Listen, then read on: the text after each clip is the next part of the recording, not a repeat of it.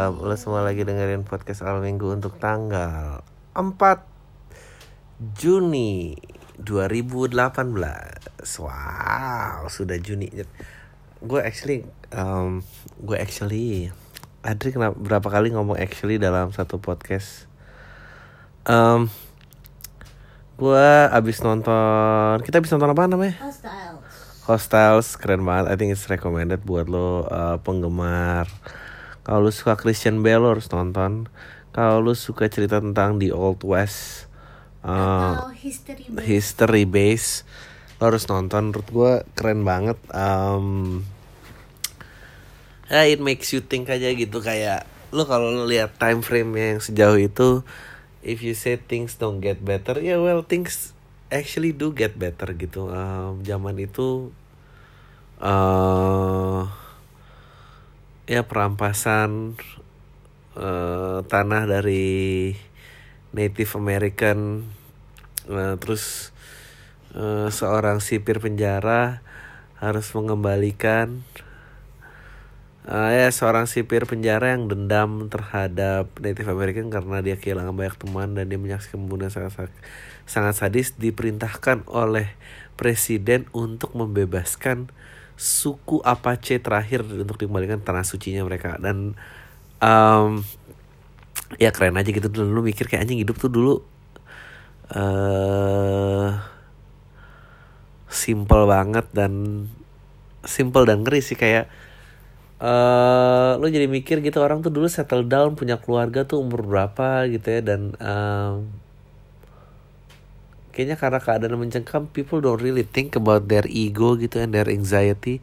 People just do life. And ya kalau ada yang sakit ada yang mati there's nothing ya you can do gitu except yaudah terima aja gitu. Gue tuh pengen sih kayak um, with all these technological advances kan um, yang nggak pernah teknologi kan allows us to control things ya yang uh, nggak pernah bisa diajarin oleh teknologi adalah gimana cara melet go sesuatu gitu ya. Dan uh, gue sih nggak tahu ya uh, kemajuan teknologi akan sejauh apa. Tapi kan kita selalu kalah dalam melawan kematian ya dan ya udah nggak ada lagi gitu wisdom wisdom yang uh, diturunkan untuk menghadapi hal-hal seperti itu gitu eh ya orang tuh dulu kayak people just moved on gitu. Karena mungkin dia di kepalanya tahu bahwa ya nggak ada yang bisa gue kontrol anyway so. Ya pokoknya lo harus nontonnya keren banget buat gue um, ya udah hampir habis. Eh, terus gue pengen ngomong apa lagi ya? Ngomong-ngomong soal itu gue kemarin nonton ada anak kecil gue lupa namanya siapa. Eh dia kayaknya eh dia kayaknya lebih pintar daripada Stephen Hawking. Dan dia baru aja viral gara-gara eh Stephen Hawking kan bilang bahwa tidak ada aduh ini jadi kontroversial ya. Nggak ini quote Stephen Hawking. Tidak ada Tuhan seperti yang diceritakan dalam agama uh, kalau melalui proses sains tapi si anak ini justru membantah teori tersebut bahwa uh, enggak bahwa jika ad- kita mencari sebuah awal dan awal tersebut Tuhan awal itu ada gitu. Eh, si anak kecil ini menceritakan bahwa mm, gravitasi itu sudah ada. Aduh ini pokoknya trippy banget sih. Gue gue suka banget sih. Gue nggak nyampe pikirannya tapi dia menjelaskan dengan cukup simpel jadi gue cukup ngerti. Jadi kan diceritakan bahwa yang kita tahu kan bahwa ada eh, singularity terkompres terkompres terkompres eh, akhirnya meledak menjadi big bang terpencar. And then eh, proses kehidupan eh, galaksi ini eh mulai berjalan lagi gitu bahwa nah si anak ini menjelaskan bahwa em, dia nggak percaya bahwa em, bahwa uh, awalnya itu Big Bang. Dia percaya malah bahwa awalnya itu adalah gravitasi. Jadi hanya gravitasi yang bisa manipulate space and time gitu. Um, ada percobaan itu kalau kayak benda dengan massa itu memiliki gravitasi jadi kalau space and time adalah kain yang dibentangkan gitu kalau lokasi benda berat uh, dia membengkok mengikuti beban tersebut nah itu uh, ruang dan waktu yang yang dimanipulate. Nah pada saat grafit pada saat masanya besar sekali dan gravitasi besar semuanya itu terkompres ke dalam bahkan cahaya pun tidak bisa keluar. Uh, jadi dia percaya bahwa sebelum Big Bang teori tersebut bahwa ada gravitasi yang mengkompres itu semua gitu. Dan gue tuh kadang-kadang uh, mikir gitu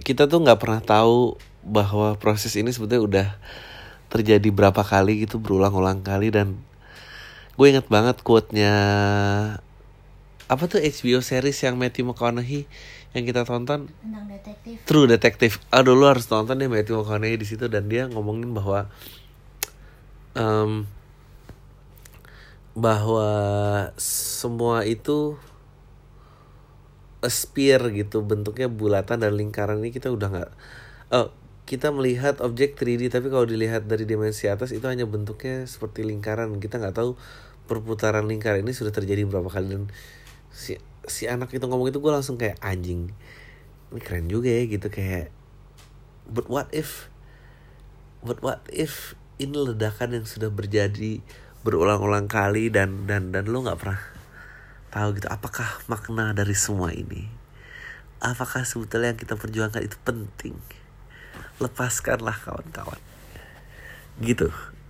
Tahu sih gue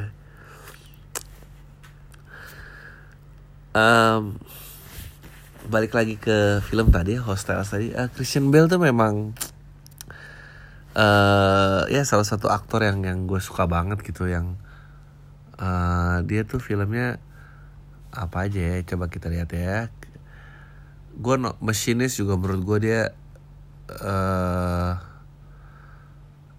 luar biasa di Machinist. Uh, Batman of course. Um,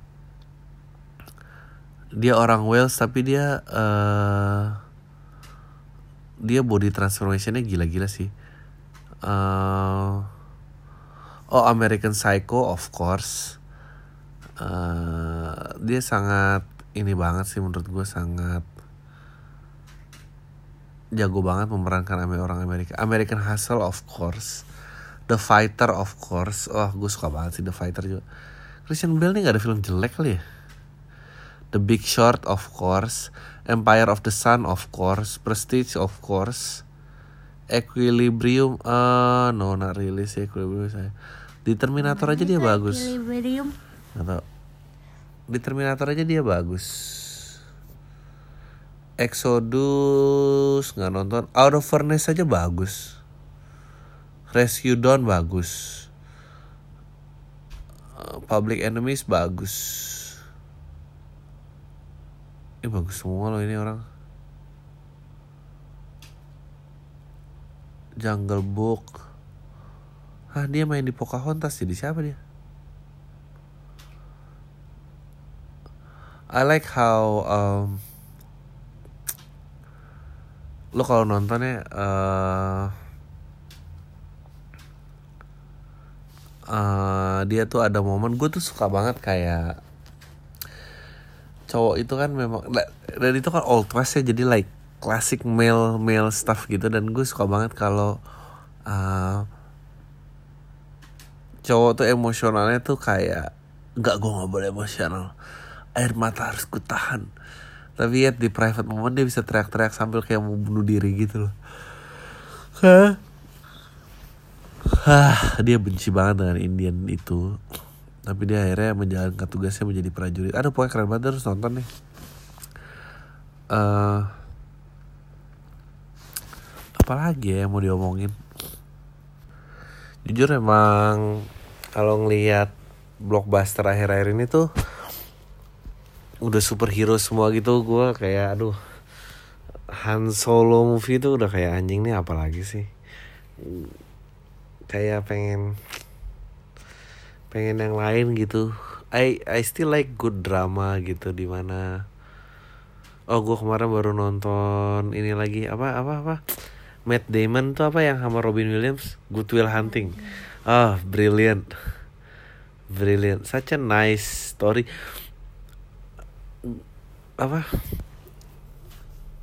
yang gue suka dari film-film kayak gitu tuh mereka bisa ngangkat karakter yang minor karakter tapi believable gitu. Dia kan cleaning service yang doing a parole di kampus gitu kan. Minta laporan dan kok orang percaya ya gitu.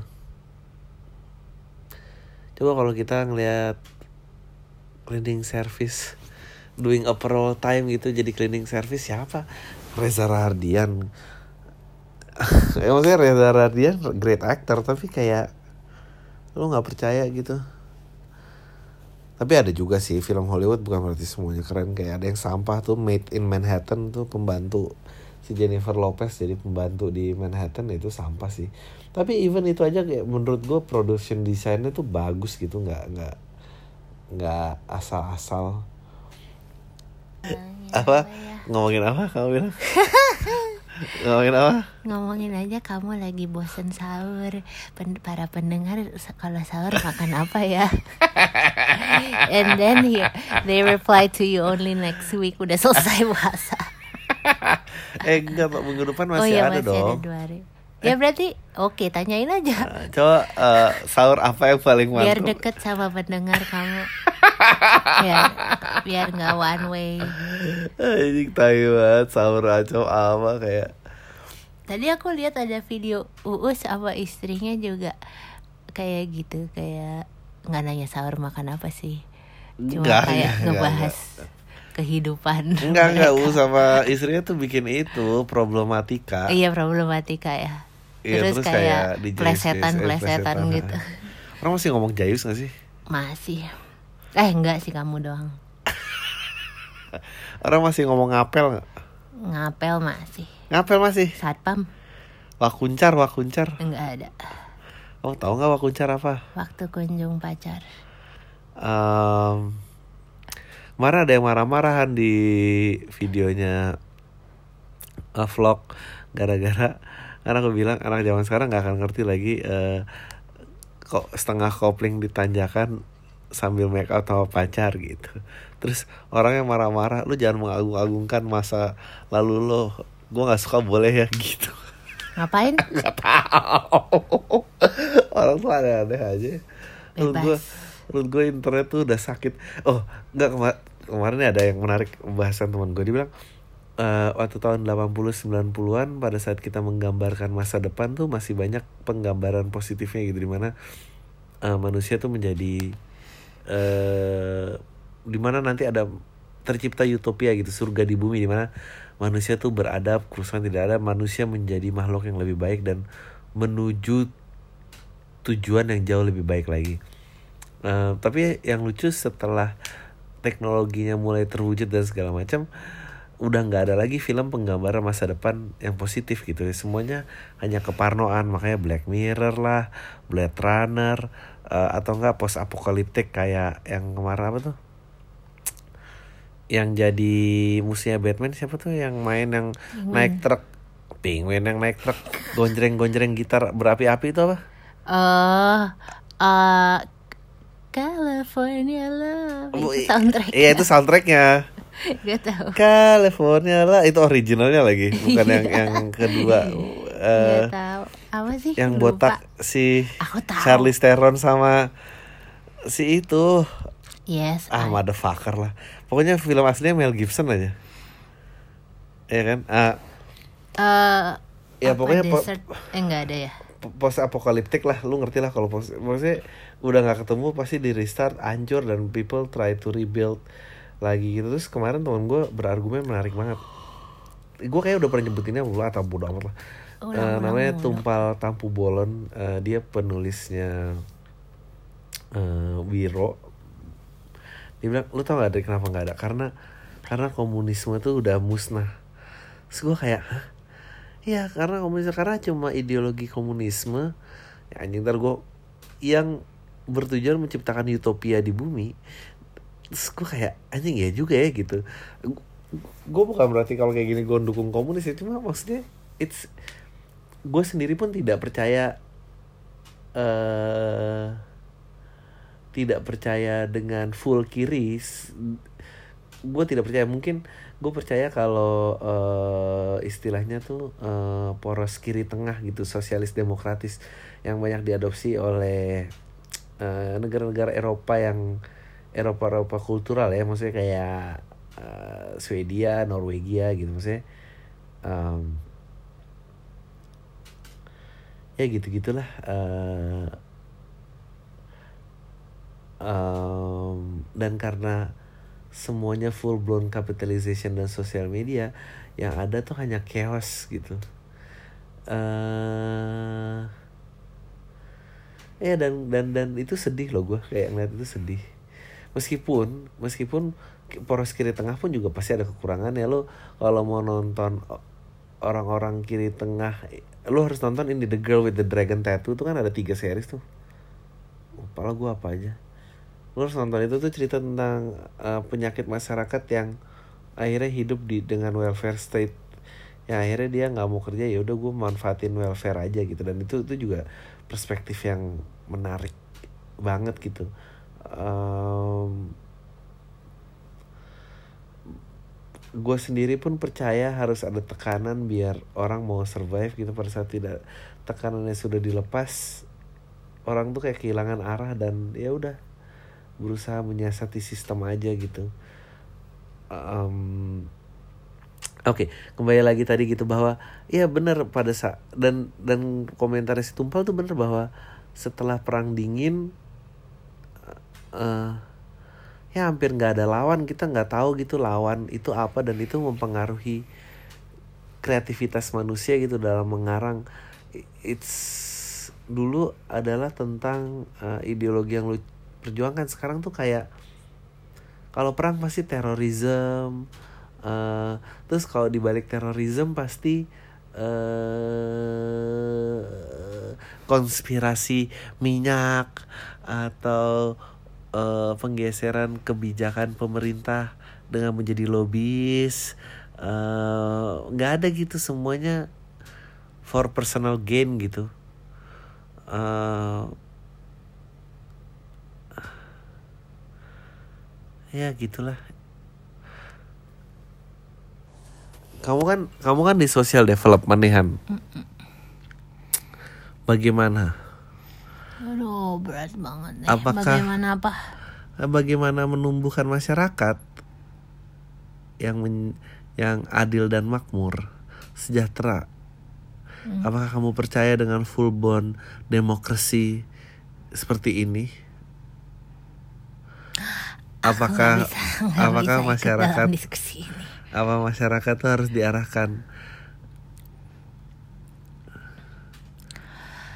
kamu orangnya kanan banget apa kiri banget Waduh, aku nggak bisa diskusi ini Sumi. Kamu tahu kenapa? kenapa No, aku nggak bisa diskusi ini. I'm not in the position to discuss this. oke Eh, Rephrase please.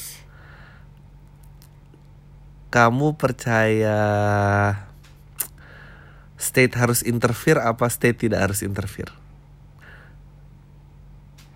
nggak boleh juga lu tuh siapa sih no, misterius aku banget lagi nggak bisa bahas ini. Kamu tahu kenapa? aku nggak ngerti sih kenapa kamu nggak bisa Pause bahas dulu, ini pause dulu.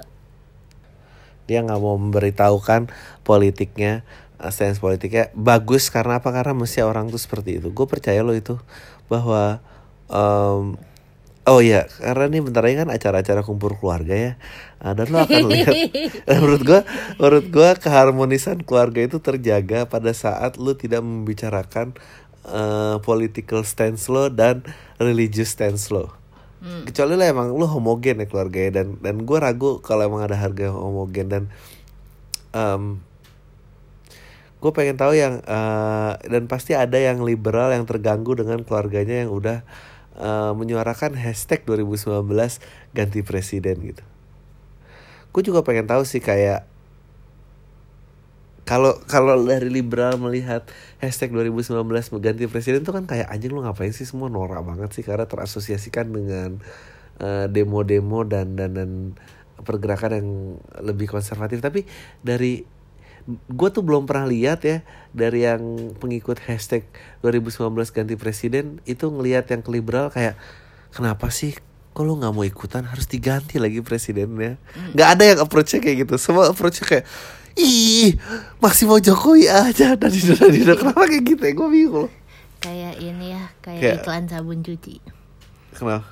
Masih pakai aja oh, sabun yang itu. Ganti dong. Iya, maksudnya nggak ada nggak ada nggak ada approach yang kayak nggak ada appro- menurut gua yang eh, di hashtag 2019 ganti presiden tuh kekurangan eh, PR yang bilang bahwa eh lu lihat deh dia kan juga make some mistake mungkin kalau approachnya kayak gitu gue jadi oke lu punya apa sih yang mau gue omongin gue mungkin mau dengerin loh ah tapi you know what katrok lah emang semua nih ntar lihat aja lebaran akan menjadi em, kita pemilu kapan sih Pemilu Wah. eh, April 2019. Itu after lebaran tahun depan apa? Oh nggak mungkin ya? Sebelum. Oh shit, oh bagus lah. Oh itu ntar abis April pasti eh kumpul keluarga tai itu pasti. Tapi hebat sih menurut gue kayak kampanye tuh bisa masuk sampai ke lini keluarga gini. Gue perasaan dulu cuek-cuek aja. Gara-gara WhatsApp nih semua. Iya gara-gara sosmed. Iya. Tapi lu mau tahu nggak? eh, lu tuh cinta keluarga lu apa enggak? Apa? Menurut gue takarannya paling aman adalah lu lihat keluarga lu dan lu pikirin kalau kalau mereka semua teman satu kelas lu bakal mau satu geng apa enggak?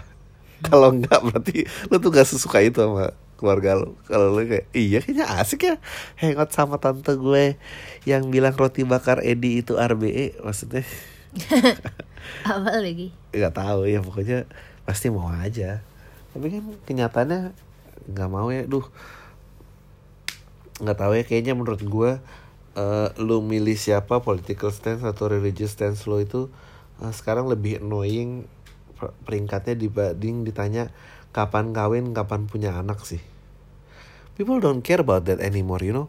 People it's weird how orang-orang nggak peduli lagi yang what makes us a family tapi lebih peduli kayak warna asli lo eh, pilihan hidup pilihan politik pilihan agama lo itu kayak apa gila ya itu gila sih Mm-mm.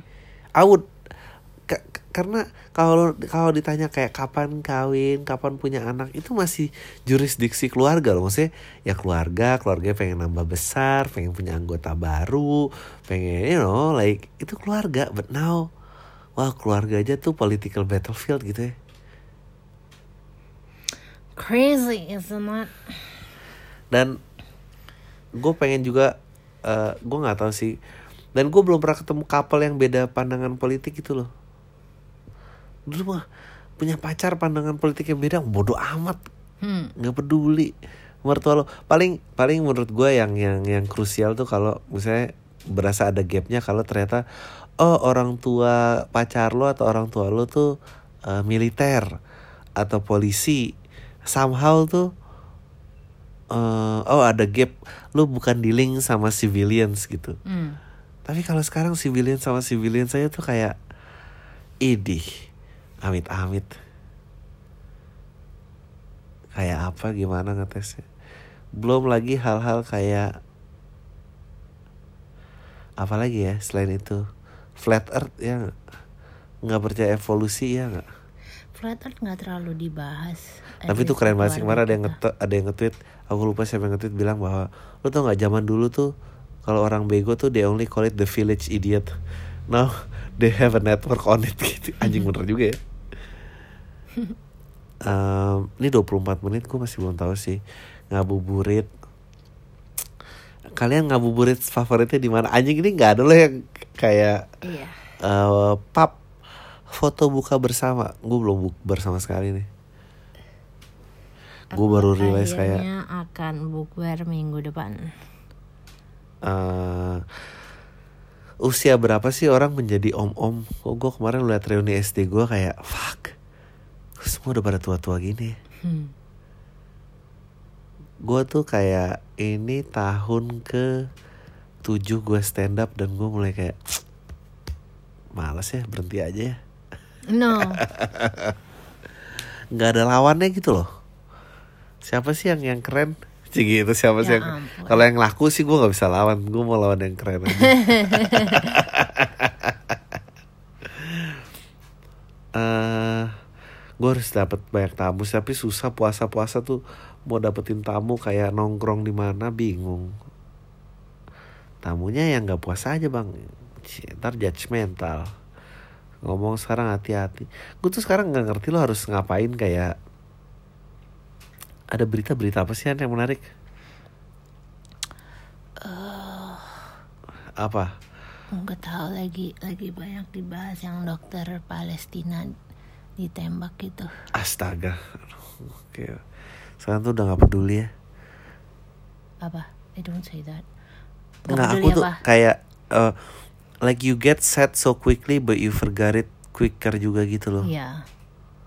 kayak kayak kemarin gitu menurut aku Surabaya tuh mestinya mungkin mestinya kita hari libur nasional dijadiin hari libur tau gak sih? Kayak ya udah berduka aja semua orang Iya. tapi kayak ya udah nggak tahu penyelesaiannya apa nggak tahu ke mana apa gitu udah raib aja gitu. Udah lanjut dengan acara-acara yang lain sih. Skeptis skeptis gitu. Di brainwash dengan eh apa e-commerce e-commerce yang harus shake shake dapat promo apa gitu kayak Apa itu? Shake shake. nggak tahu kayaknya ada yang promo nge-shake nge-shake apa jadi apa gitu lah Apa itu? Kayak Kamu harus- masih ada pendengarnya nggak sih? masih masih masih lima ribu ada Iya. iya Di mana? nggak tahu terpencar-pencar Warganet. iya warganet Oh. macet bahas macet nggak seru lebaran tuh apa lagi ya? Lebaran paling itu sih yang paling beda. Tiap hari political stance makin ketahuan. Em, nggak tahu ya. Raditya Dika aja udah kawin. Maksudnya kayak ya udah. Maksudnya bahas cinta dan jomblo udah nggak selaku itu lagi kayaknya. Maksudnya udahlah. Hmm. nggak ada yang gue gak kenal Raditya Dika ntar pada oh ini pada ngatain Ehm, film apa lagi ya? Udah ya? udah baca pertanyaan aja. Ngantuk gua. 27 menit lumayan lah. Pertanyaannya juga udah tinggal dikit. Em, oke.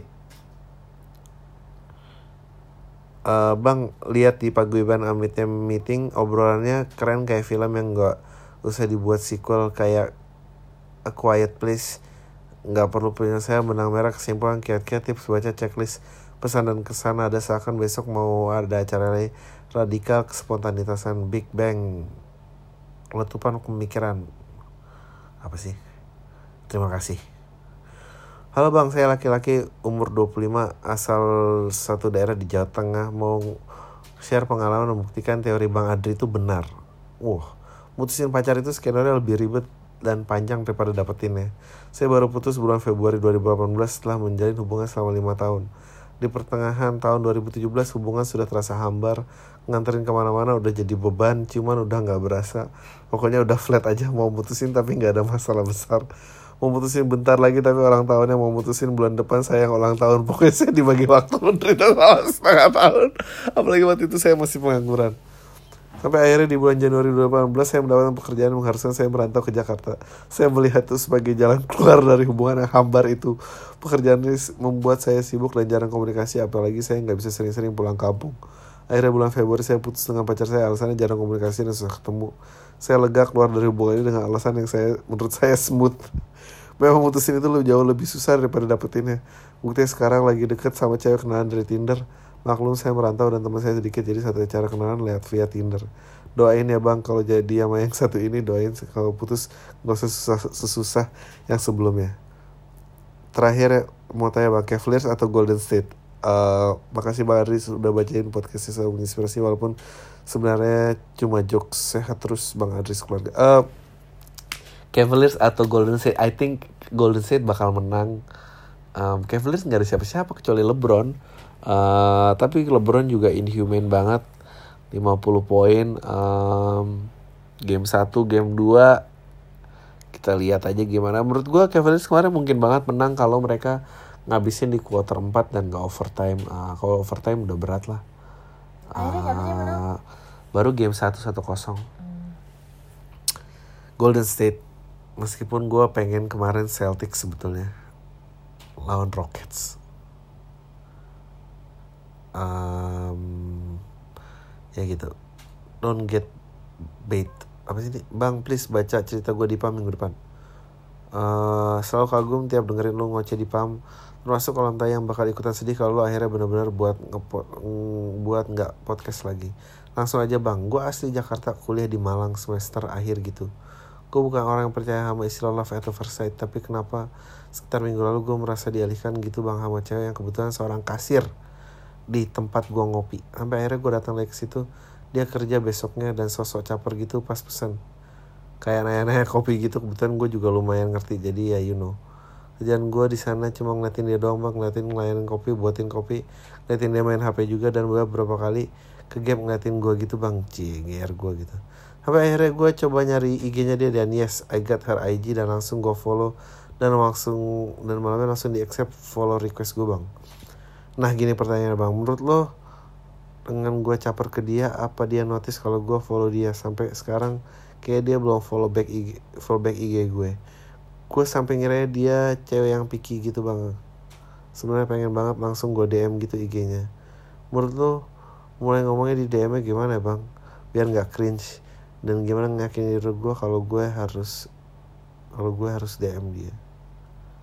Thank you so much bang, keep up the good work, salam kontak lah lu gimana sih? Malah udah ke sana udah lihat-lihatan malah nyari IG-nya mendingan lu mendingan lu lu samperin lagi aja. Eh mbak IG-nya ini udah saya follow ya begitu aja kenalan aja gak sih? Hmm, daripada udah IG gitu. Banyak banget yang dipikirin. Heeh. aku nggak ngerti sih kalau nge-follow terus harap-harap cuma di follow back gitu gimana ceritanya sih?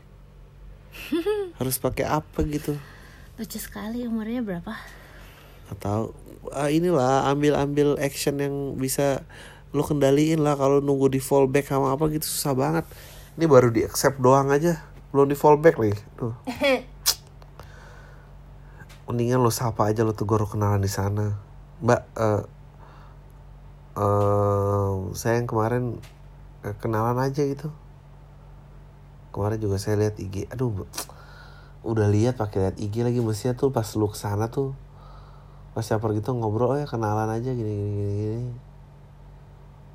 Ah, mestinya tuh lu jangan tanya IG sih. Sekarang kalau sekarang lu mau ngomong apa lu ngomong kayak mbak follow back saya dong IG udah saya follow gitu. Masa gitu sih? Enggak kan? Enggak. Ah, mestinya lo tadi mestinya pas nanya udah ngobrol soal kopi dan segala macam em, ya kenalan aja gitu. Dan tanya eh mbak maaf ya kalau ini terus terang terlalu mojokin tapi mbaknya lepas tugas kapan sih? Mungkinkah kita cie jangan lo ajak ngopi di tempat yang dia ngelayanin aneh banget. Masa dia udah ini? Kalau lu bikin satu channel radio FM kira-kira siapa aja yang bakal siaran bang? Pagi siang malam. Aduh nggak tahu men gue gak kenal banyak penyiar. Eh siapa yang bakal siaran?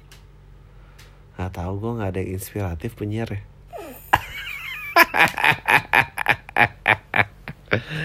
Siapa ya? Nggak ada yang kenal. Gofar oke kayaknya. Patra oke.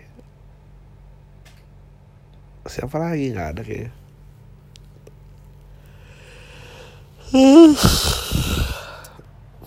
Bang gue nanya dong. Sorry kalau kepanjangan. Kalau dibaca baca nama gue nggak usah Oke gue sebenarnya mahasiswa tingkat akhir yang kuliah Di negeri seberang Malaysia. Masalah klasik sih cewek. Jadi gini bang Gue suka sama dua cewek. Agak aneh suka sama dua cewek bersamaan. Cuma sama mereka gue nyaman ya gimana? Cie. Bisa banget loh yang pertama junior gue gue jalan berapa kali sih sama dia cuma respon naik turun. Gue selalu sabar tapi sama sama hasilnya. Tapi teman-temannya selalu bilang gue supaya buat maju bahkan depan dia. Maksud gue kalau dia emang pengen gue gue gue harus ya nggak gitu responnya. Iya bener lah. Dan gue tahu dia putus sama mantan yang kedua dulu gara-gara LDR yang kedua sangkatan sama gue mantan teman gue paham gue dia gue harus ada buat dia maksudnya deket nggak jauh. Dia respon positif tapi ya karena balik lagi gagal dia sama mantannya karena LDR mereka berdua di Indo. Sedangkan gue masih kuliah dan berniat kerja di Maya. Menurut lu gimana bang? By the way podcast lu asik gila. Your mind is genius bla bla bla bla bla. Bla salah. Terima kasih. Um, oh dia di Jakarta sama-sama ini. Ya yang mau aja. Eh, menurut gue sih mendingan yang adik kelas lo ya karena uh, dia bukan mantan temen lo Males banget main mantannya temen lu mah. Terberantem lagi. Tapi tergantung. Yang mantannya temen lu Lu udah ini belum? Uh, Udah naksir lama belum? Uh, Kalau naksir lama ya sikat. Ya nggak tau lah.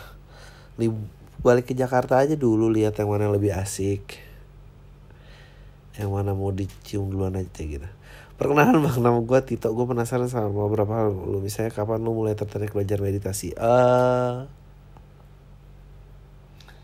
empat tahun. empat tahun. Empat tahun yang lalu lah. Yang kenapa mulai tertarik? Karena hmm, satu gue punya ya mungkin ada depression kali ya ada anxiety kali sedikit mungkin itu yang kedua jelas kayak um, pada saat lo berkesenian dan terus melampiaskan keresahan lo lama-lama kan keresahan lo hilang. Sebetulnya yang lo cari itu kan sebetulnya titik aktualisasi kan titik ketenangan dan dan lo nggak mau jadi orang yang bahwa sebetulnya lo udah nggak punya keresahan tapi lo sok-sok buat resah karena lo ngerasa eh gue ini seniman men gitu. Itu sih um, kayak lo pernah cerita di salah satu podcast cuma gue lupa aja. Pas awal belajar meditasi bang Adi belajar dari mana? Um, banyak lihat-lihat aja baca-baca sendiri. Uh, gue sering ngobrol sama Aji Silarus. Aji Silarus tuh referensi buat belajar meditasi. Kalau sekarang mau hari meditasi itu rutin atau setiap ada masalah? Terima kasih. Um, udah nggak serutin yang dulu. Uh, tapi sesekali kalau gue ngerasa kayak kayak gue udah mulai gontai deh kayak gue harus bermeditasi. Gitu deh.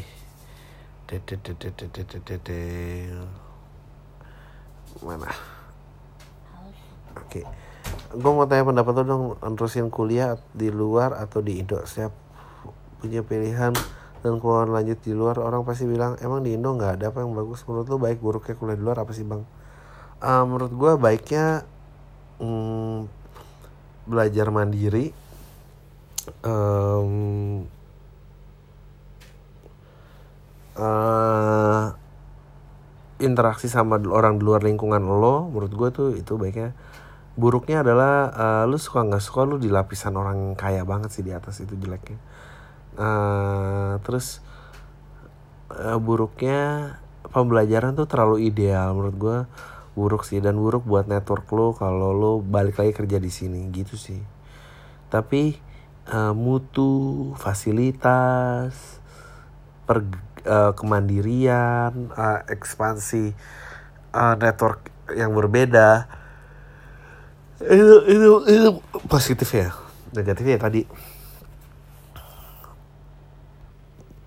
Oke okay. what else? Uh, bang gue umur 25 makin sini aja serius sama perfectionist menurut lo perfectionist itu perlu nggak sih? Thank you bang. Uh, tahu ya. Gue sih merasa nggak perlu ya. Um, tapi kalau lo mau nge-push diri lo lo mau menjadi orang yang jauh lebih uh, dalam dan I don't know perfeksionis itu perlu apa enggak? Perlu kalau lo pengen nge-push diri lo. Nggak perlu pada saat oh ini udah terlalu ngebebanin diri lo dan lo udah nggak pengen tapi karena lo perfeksionis tapi lo harus lakuin. Padahal hatinya udah nggak ada nah tapi nggak tahu ya perfeksionis tuh mindset of an athlete banget sih menurut gue. Kayak gue harus paling gak kelarin gue harus paling gak kelarin. Um, gue sama sekali bukan orang yang perfeksionis dan teliti. Gue I wish gue sedikit perfeksionis. Ya nggak tahu lah men. Seperti segala sesuatu dalam hidup semuanya tuh yang penting seimbang. Sampah. Bang mau tanya dong kalau dalam ngejar gebetan apa tandanya kita harus mulai berhenti? Satu kalau capek. Uh, dua kalau udah ditolak dengan jelas. Sering dengar kalau orang bilang kalau ngejar gebetan nggak boleh nyerah dan harus gigi ya pasti ada kan tanda-tanda yang kalau usaha kita emang nggak akan menghasilkan. Jadi menurut lo apa garis antara berusaha mengejar dan menyerah? Makasih bang ditunggu pencerahan pencerahan berikutnya. Uh, menyerah tuh kalau udah ditolak dengan jelas uh, udah mempermalukan diri sendiri sama lu udah capek sih gitu menurut gue um, ya ya udah gitu capek. Ya udah aja. Dude like udah habis nih pertanyaan men. Ini 40 menit nggak apa-apa lah ya. Uh, ini sih ini tanda nggak perfeksionis.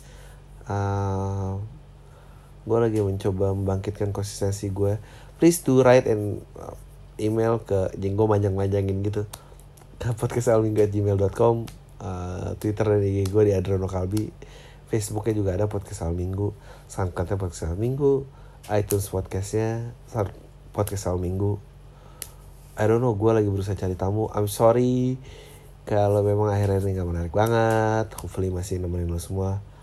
Um, enjoy. Thank lu semua. Deh